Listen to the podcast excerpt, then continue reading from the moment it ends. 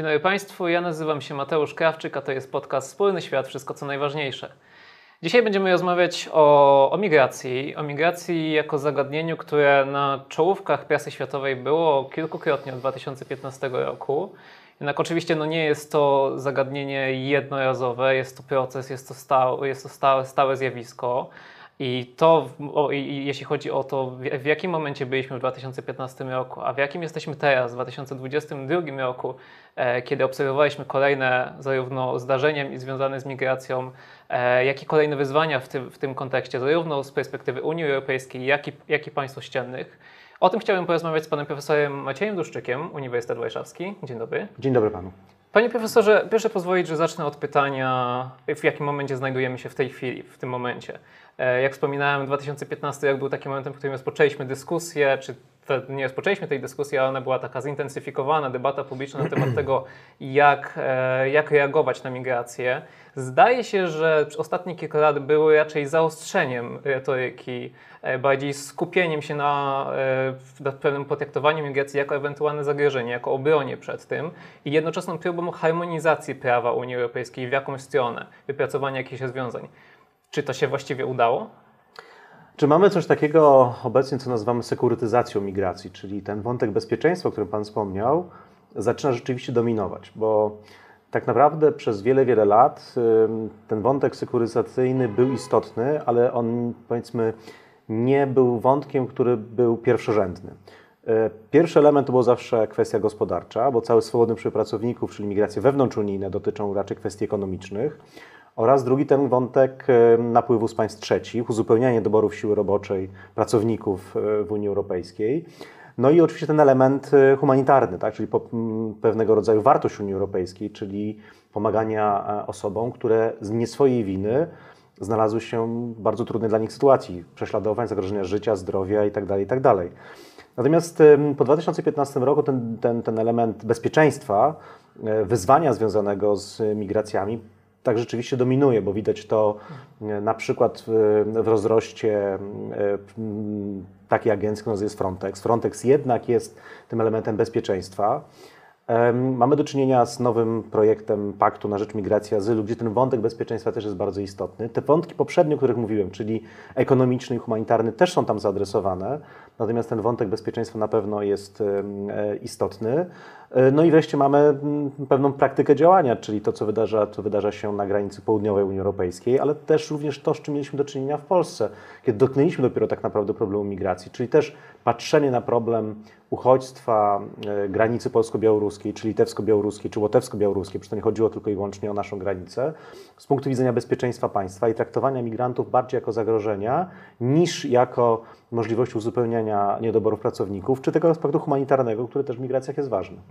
E Porozmawiajmy o, trochę o kontekście, bo 2015 rok był momentem, jak mówiłem, kiedy ta debata się zintensyfikowała. I, I teraz ono, ona nie jest taka popularna, ale to przecież nie, nie stało się tak, że ta migracja się zatrzymała. Jakby dalej mamy główne szlaki migracyjne przez Morze Śródziemne i nowe, nowe, no, nowe szlaki migracyjne. E, czy, czy to stało się tak, że my po prostu przywykliśmy do tego, że gdzieś tam na południu ciągle migranci napływają, czy jednak udało się w jakiś sposób wyhamować tą, ten, napływ, e, ten napływ migracji, czy jaka, jakiś wątek polityki europejskiej czy krajowej w tym efekcie był, był skuteczny, czy po prostu no i się przyzwyczailiśmy do tego, że, mm. że po, w południu, na południu, południu Europejskiej, Unii Europejskiej jest coraz więcej, są te obozy dla uchodźców, przykładowo w Grecji, na wyspie Lesbos czy Morii. Dotknął Pan chyba bardzo ważnego wątku, ale związanego nawet nie z polityką czy z ekonomią, tylko raczej z psychologią. Otóż rzeczywiście my, jako odbiorcy informacji, y, zaczynamy się przyzwyczaić do pewnych, do pewnych y, kwestii. Tak jak żyliśmy trochę problemem migracji w 2015 roku, pewnie wiele osób, które interesuje się światem zewnętrznym, pamięta e, dziecko e, tureckie wyrzucone na brzeg grecki prawda? Bardzo tym mocno żyliśmy, ale takich sytuacji od tamtego czasu było kilkaset. I już później na to nie reagowaliśmy. To już nie budziło tego nasz, takiego naszego zainteresowania. Przywykliśmy trochę do tego. Rzeczywiście skala teraz y, tych przepływów jest mniejsza, aczkolwiek rośnie, bardzo szybko rośnie, ale jest mniejsza niż w 2015-2016 roku, głównie spowodowanym pandemią. Pandemia wstrzymała migrację, rzeczywiście. ale teraz już najnowsze dane mówiące o przekraczaniu, o tych e, ścieżkach migracyjnych, czy kanałach migracyjnych, o których Pan mówił głównie przez Morze Śródziemne, tam już wszystkie te liczby rosną, poza tym kanałem bałkańskim, który rzeczywiście jest raczej tam przymknięty. E, no i tworzenie tych nowych kanałów migracyjnych, e, czyli tego kanału przez Białoruś, przez wschód Europy, również może przez Ukrainę przyszłości. Teraz na razie nie, ale nie wiadomo, co się wydarzy w przyszłości. Więc to, co jest istotne, o czym, o czym również Pan powiedział, to pewnego rodzaju przyzwyczajanie się, czyli zwrócić uwagę, wtedy, kiedy jeszcze e, w sierpniu kilkanaście osób przechodziło przez granicę polsko-białoruską, to był news na pierwszą stronę. Codziennie dzisiaj, tak jak informuje Straż Graniczna, ja nie do końca wierzę w te statystyki, ale na pewno z tymi przejściami mamy do czynienia. Też te kilkadziesiąt osób przechodzi i już nawet nikt na to nie zwraca uwagi. Nawet na żadnym tak zwanym pasku headline'owym nie pojawi się ta informacja. Przywykliśmy. Obyśmy nie przywykli za bardzo, bo wtedy przestaniemy w ogóle na to reagować i to będzie tak naprawdę koniec pewnych wartości europejskich. Jedną z polityk Unii Europejskiej, która pojawiła się w 2015-2016 roku i o której sobie przypominaliśmy kilkukrotnie e, w ciągu ostatnich lat, była kwestia pewnego delegowania kompetencji w zakresie migracji poza Unię. Mówię tutaj przykładowo o, o umowach międzypaństwowych czy między Unią Europejską a innymi państwami, jak przykładowo z Turcją, e, która wzięła na siebie odpowiedzialność, czy zatrzymała właściwie przepływ, przepływ migrantów i uchodźców e, w, w Turcji. No, za pewne, pewne tutaj były kwestie czy to wsparcia finansowego, czy otwarcia kolejnych rozdziałów w negocjacjach akcesowych e, czy jest, są nowe książki na temat? To zagadnienie bardzo się rozwinęło na temat tego, że Unia de facto delegowała odpowiedzialność, delegowała centrum decyzyjne w swojej polityce migracyjnej poza Unię. To jakby to, to z Turcji, to z Libii, z tych krajów ościennych jest decyzja, czy u nas będzie ten napływ migrantów, czy nie i uchodźców. Czy zgadza się Pan z tą tezą? Przestrzegaliśmy przed tego typu punktem widzenia jeszcze przed 2015 roku. Trochę patrząc na e, case właśnie Libii, e, państwa, które w pewnym momencie zaczęło grać tymi migracjami, ponieważ to, o czym Pan powiedział, nie jest zjawiskiem nowym, ale rzeczywiście jest zjawiskiem powszechnym obecnie. Ponieważ tak naprawdę rozpoczęło się to od e, współpracy włosko-libijskiej. Włosi, którzy przyjmowali migrantów na swoje terytorium właśnie przez Libię, bo ten, tam wtedy, wtedy ten kanał szedł właśnie tamtędy, dogadali się po prostu między Berlusconim a Muammarem Kaddafim, w taki sposób, żeby Kaddafi przytrzymywał tam tych migrantów w Libii. I to zadziałało, tak? bo ten kanał migracyjny został zamknięty. Włosi mogli odetchnąć, w cudzysłowie odetchnąć, prawda? Natomiast my już wtedy mówiliśmy, badacze migracji mówili, że dajemy odbezpieczony rewolwer e, trochę tym przywódcom, bo wtedy, kiedy coś takiego się wydarzy, to zawsze będą mogli powiedzieć, wyślemy wam 10 tysięcy, a może 100 tysięcy, a może milion e, uchodźców, e, przestaniemy strzec granicy unijnej przez u nas a wy będziecie musieli e, wziąć za to e, odpowiedzialność. Co się wydarzyło? Wtedy, kiedy rozpoczęły się bombardowania e, Libii, Muammar Gaddafi natychmiast powiedział w tym momencie, przestaję z granicy, wszyscy, którzy są u mnie, pojadą za chwilę do was. To był taki element sprawdzania, tak? Znaczy, to było taki, można check and balance, tak? Znaczy, tego nie było tego balansu, ale check nastąpił, czyli sprawdziliśmy, że, że tak może to, to się wydarzyć. No i później mieliśmy do czynienia z, z inną sytuacją. Przypomniał Pan Turcję, wspomniał Pan o kwestiach ekonomicznych, i o kwestii politycznej otwierania negocjacji.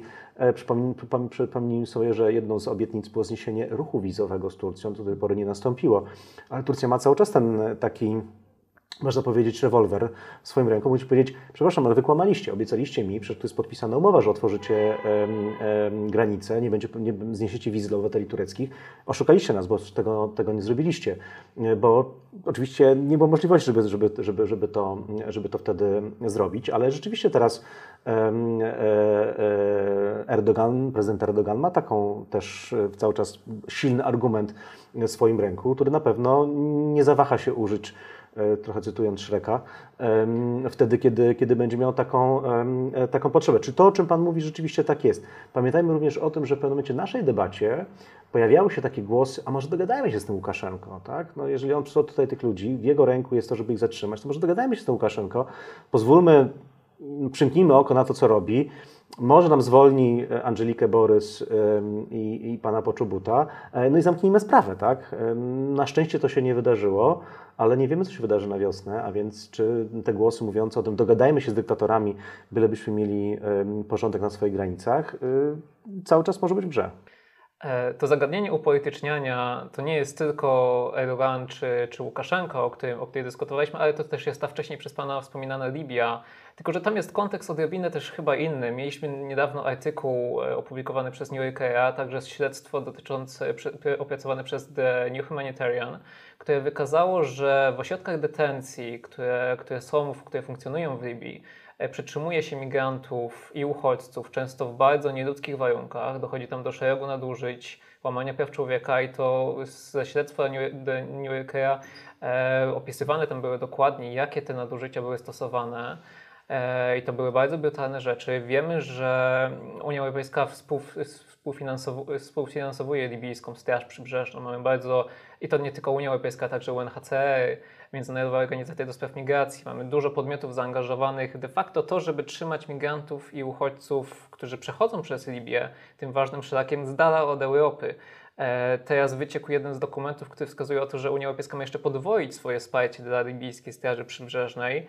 E, I jak mamy rozumieć tą sytuację, w którą się angażuje z tej perspektywy Unia Europejska? Kto jest odpowiedzialny, kto jest ewentualnie winny temu, że no, na pewno jest tu jakieś miejsce na krytykę. De facto wspieramy w jakiś sposób e, często łamanie praw człowieka. E, gdzie tu jest granica między tym, co Unia Europejska powinna bronić, czyli praw człowieka, a jednocześnie pozwalanie czy wspierania reżimu, który w ten sposób traktuje ludzi? Ja w przypadku Libii śledzę jeszcze dwa dodatkowe źródła informacji, które są absolutnie kluczowe. To jest Amnesty International ale również Vatican News, ponieważ e, papież Franciszek mocno zaangażował się też w dyskusję na temat migracji. I od czasu do czasu Vatican News publikuje doniesienia właśnie z Libii, pokazujące ten problem, ponieważ to jest jakby taki w takim tak zwanym pipeline'ie papieża Franciszka. I to jest też bardzo dobre źródło informacji tego, co się dzieje w Libii. I to, o czym Pan powiedział, rzeczywiście ma miejsce, tak? no bo to nie jest tylko i wyłącznie artykuł prasowy, który może być no, w pewien sposób podsycany, tak? Znaczy dziennikarstwo gdzieś tam wymaga też, szczególnie tego typu, wymaga gdzieś trochę podkręcania, prawda? Natomiast jeżeli mamy jeszcze Amnesty International i mamy Vatican News, czyli dwa źródła z kompletnie różnych stron, które opisują bardzo podobne problemy, no to rzeczywiście tak w Libii e, jest. I to jest gigantyczny dylemat, tak? Dylemat mówiący o tym, czy, czy, czy, czy, czy Unia Europejska poprzez swoje agendy e, może e, w pewien sposób funkcjonować, czy może w sposób współpracować z takim bezwładem, czy bezrządem, jakim jest w Libii. W Libii mamy trochę specyficzną sytuację, ponieważ tam państwo tak naprawdę takie rozumiane europejsko, czy rozumiane nawet z punktu widzenia Afryki Północnej, nie istnieje. Ponieważ tam są pewnego rodzaju strefy wpływów. Tak? Znaczy, gdzieś mamy przy wybrzeżu państwo, e, jakiś element rządu, ministerstwa itd. Tak dalej. Mamy agencję, która bodajże się nazywa Migra e, Agencja do Spraw migracji oraz e, kontroli, e, uchodźców i kontroli imigracji, tak bodajże ona się, na, się nazywa, które, które niby zarządza tymi wszystkimi środkami detencji, spróbuje zarządzać migracjami i one jest jakby odbiorcą tych środków, czyli mamy do czynienia z sytuacją, w której to e, Unia Europejska przez własne agendy, nie rządy, nie rządy, agendy trochę zewnętrzne, współpracuje bezpośrednio z agencją, która jest w Libii. Wszystko na papierze wygląda ok, ale rzeczywiście mamy do czynienia z sytuacją, w której to mamy ewidentne łamanie praw człowieka, takie drastyczne łamanie praw człowieka e, w miejscach, w których ci uchodźcy z bardzo różnych państw Afryki się znaleźli. Mamy do czynienia z gwałtami, mamy do czynienia ze śmiercią dzieci, mamy do czynienia z przemocą, mamy do czynienia ze strzelaniem do tych uchodźców, z wyzyskiem, no wszystkimi innymi patologiami, które, e, które, które przecież znamy z historii bardzo dobrze. To wszystko dzieje się w Libii. To jest już potwierdzone, to wszystko się dzieje w Libii. Do tego dochodzi jeszcze, że mniej więcej 50% tych wszystkich ośrodków, które detencyjnych, które znajdują się uchodźcy, to są ośrodki rządowe, a część to są ośrodki, które są w pewien sposób e, we władaniu różnego rodzaju grup przestępczych, tak? znaczy takich pewnych paramilitarnych bojówek, które po prostu też z tego w jakiś sposób e, żyją. Kilka tygodni temu w Tripolisie odbyła się taka słynna bardzo akcja, mianowicie ponad 600 uchodźców demonstrowało pokojowo mm, chęć wyjazdu do Europy. Tak?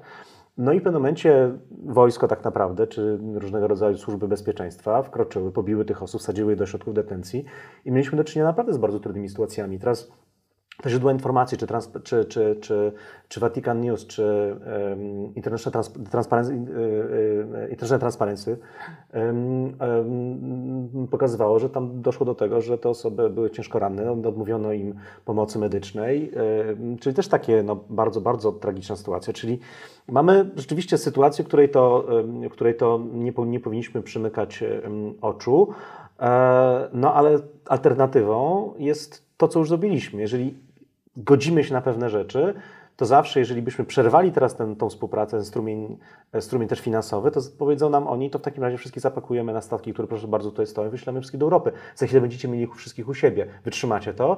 Co to znaczy? To znaczy to um, natychmiast działania na rzecz, znaczy partie nacjonalistyczne, partie antymigracyjne, populistyczne natychmiast zaczną krzyczeć, proszę bardzo, tu się robi, trzeba ich wysyłać. Za chwilę społeczeństwo, patrząc na tę sytuację, też będzie reagowało tak, jak reagowało w przeszłości i państwa demokratyczne mogą upadać, czy partie demokratyczne mogą upadać z tego powodu, że taka sytuacja będzie miała miejsce. To nie jest prosta sprawa do rozwiązania. E, musimy wiedzieć, co się dzieje, ale musimy w pewien sposób próbować oddziaływać na te państwa, w których ci migranci znajdują. Nie ma możliwości, żeby wszyscy ci migranci znaleźli schronienie w Europie. Po prostu nie ma. E, jeżeli ktoś ma, to ilu? E, wspólnota Sant'Egidio właśnie przez, dzięki wsparciu Franciszka, papieża Franciszka sprowadziła 90 osób z Libii, umożliwiając im pobyt we Włoszech. 90 osób. Mówimy o milionach tak naprawdę. Prawda? Więc jakby wiadomo, że Europa nie będzie w stanie sobie z tym, z tym poradzić, czyli musimy szukać różnego rodzaju innych alternatyw. Czy dziś alternatywą jest to, że przymykanie oczu tego, co dzieje się w Turcji, w Libii czy w innych państwach i w przyszłości dawania innym wataszkom typu Łukaszenka. Łukaszenka uczył się, myślę, patrząc na to, uczył się dokładnie od Erdogana i od Kaddafiego, prawda, co może zrobić, jak migrantami można grać. Myślę, że, że prezydent Putin też na to mm, z takim łaskawym okiem patrzy, że można migrantami grać e, i tak dalej, i tak dalej. A więc jeżeli e, mamy mamy tego typu sytuacje, to musimy szukać różnego rodzaju alternatyw. Alternatyw jest pewnie współpraca z, tymi, z tamtymi państwami tranzytowymi, ale taka współpraca mm, bardzo, bardzo sensowna. Finansowanie tak, ale za coś. Stworzenie jakichś elementów jednak przestrzegania praw człowieka. E, kluczowa kwestia to jest uruchamianie miejsc pracy, czyli poprawa sytuacji ekonomicznej w tamtych państwach, tak samo jak dokonam bardzo dużego skrótu i proszę też, żeby nasi widzowie ten skrót bardzo dobrze odczytali. Tak samo jak u nas dzisiaj nie ma problemu z imigracją ukraińską, bo jest rynek pracy otwarty, bo są wolne miejsca pracy, bo wchodzą w miejsca pracy, pomagają polskiej ekonomii itd., tak itd., tak nie ma napięć, prawda? Więc jeżeli by ci uchodźcy w innych państwach również mieli tego typu sytuacje, że mogli wejść na rynek pracy, zapewnić swoje minimalne warunki do przeżycia, to też by tego problemu już tak naprawdę nie było. Czyli pewnie trochę rozwiązań jest, ale trzeba sobie bardzo dobrze zdefiniować tę sytuację. Nie wszyscy przyjadą do Europy, bo po prostu to jest niemożliwe. Nie możemy godzić się na ewidentne łamanie praw człowieka i te patologie, które mamy do czynienia w takich państwach jak Libia. Znaleźć trzeba coś pośrodku i trzeba dyskutować, co to znaczy to pośrodku, prawda? Ile możemy zapewniać prawa człowieka, ile możemy wymuszać na tamtych państwach poprawę sytuacji uchodźców, a ile również możemy przyjmować więcej w Europie, ale na takich zasadach nie hura, że ktoś przyjeżdża przez, e, przez Morze Śródziemne, czy przez, stara się um, przedrzeć przez zaporę na polsko-białoruskie granicy, tylko poprzez legalnych kanałów migracyjnych, które przecież istnieją e, i możemy ich, ich używać. Czyli trzeba szukać pewnego rodzaju porozumienia, znalezienia tego nie złotego, bo to nie będzie złoty środek, ale pewnego rodzaju akceptowalnego dla wszystkich stron e, porozumienia z państwami tranzytowymi i państwami przyjmującymi, bo z państwami pochodzenia praktycznie nie da się rozmawiać. E, trudno mi odeprzeć takiego wrażenia, porównania. Jest bardzo duża krytyka organizacji humanitarnych, o tym między innymi pisała Linda Polman w Karawanie Kryzysu, E, że organizacje humanitarne, chcąc pomagać de facto ludziom na miejscu, muszą bardzo często wchodzić w różne układy, e, często w Afryce z takimi wataszkami wojennymi. E, I w pewien sposób godzą się na to, żeby do pewnego stopnia ta pomoc przykładowo była odbierana, ale mając nadzieję, że można dosięgnąć kilku tych przynajmniej osób i zapewnić im pomoc. Ja rozmawiałem na ten temat kilkukrotnie w Oslo z Norwegian Refugee Council E, którzy też podobnie no, nie mieli zbytnio, zbytniej odpowiedzi na temat tego, jak, jak dostarczyć tę pomoc, jednocześnie nie pomagając tak zwanym lokalnym wataszkom. To jest też teraz problem Afganistanu. E, natomiast no, zdaje się, że taki właśnie złoty środek, czy właśnie nie środek, ale pewien kompromis e, w polityce musi, musi nastać. Wiem, że tym zajmować się m.in. prezydencja francuska, e, więc może się jakieś tutaj rozwiązanie uda znaleźć. Ja chciałem bardzo Panu podziękować za tą interesującą rozmowę. To był podcast Wspólny Świat. Moim gościem był Pan Profesor Maciej Duszczyk, Uniwersytet Warszawski. Ja nazywam się Mateusz Krawczyk i serdecznie Państwu dziękujemy. Ja również dziękuję bardzo.